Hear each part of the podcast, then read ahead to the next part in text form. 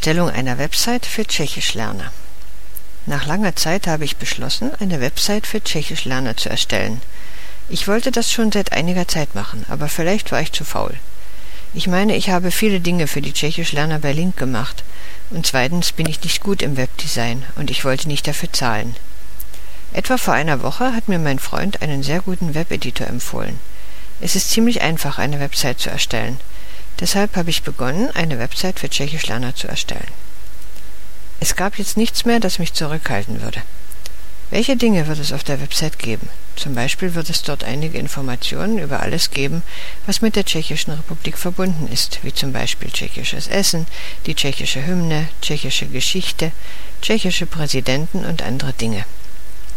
Du wirst dort einige Wendungen finden können, die in der gesprochenen Sprache benutzt werden, zusammen mit der englischen Übersetzung.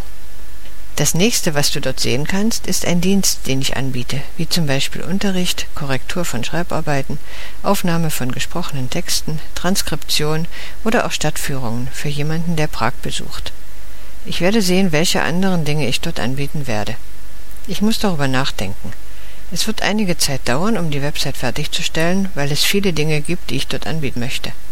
Ich möchte auch die Website für Google optimieren. Ich bin neugierig, wie viele Menschen meine Website besuchen werden.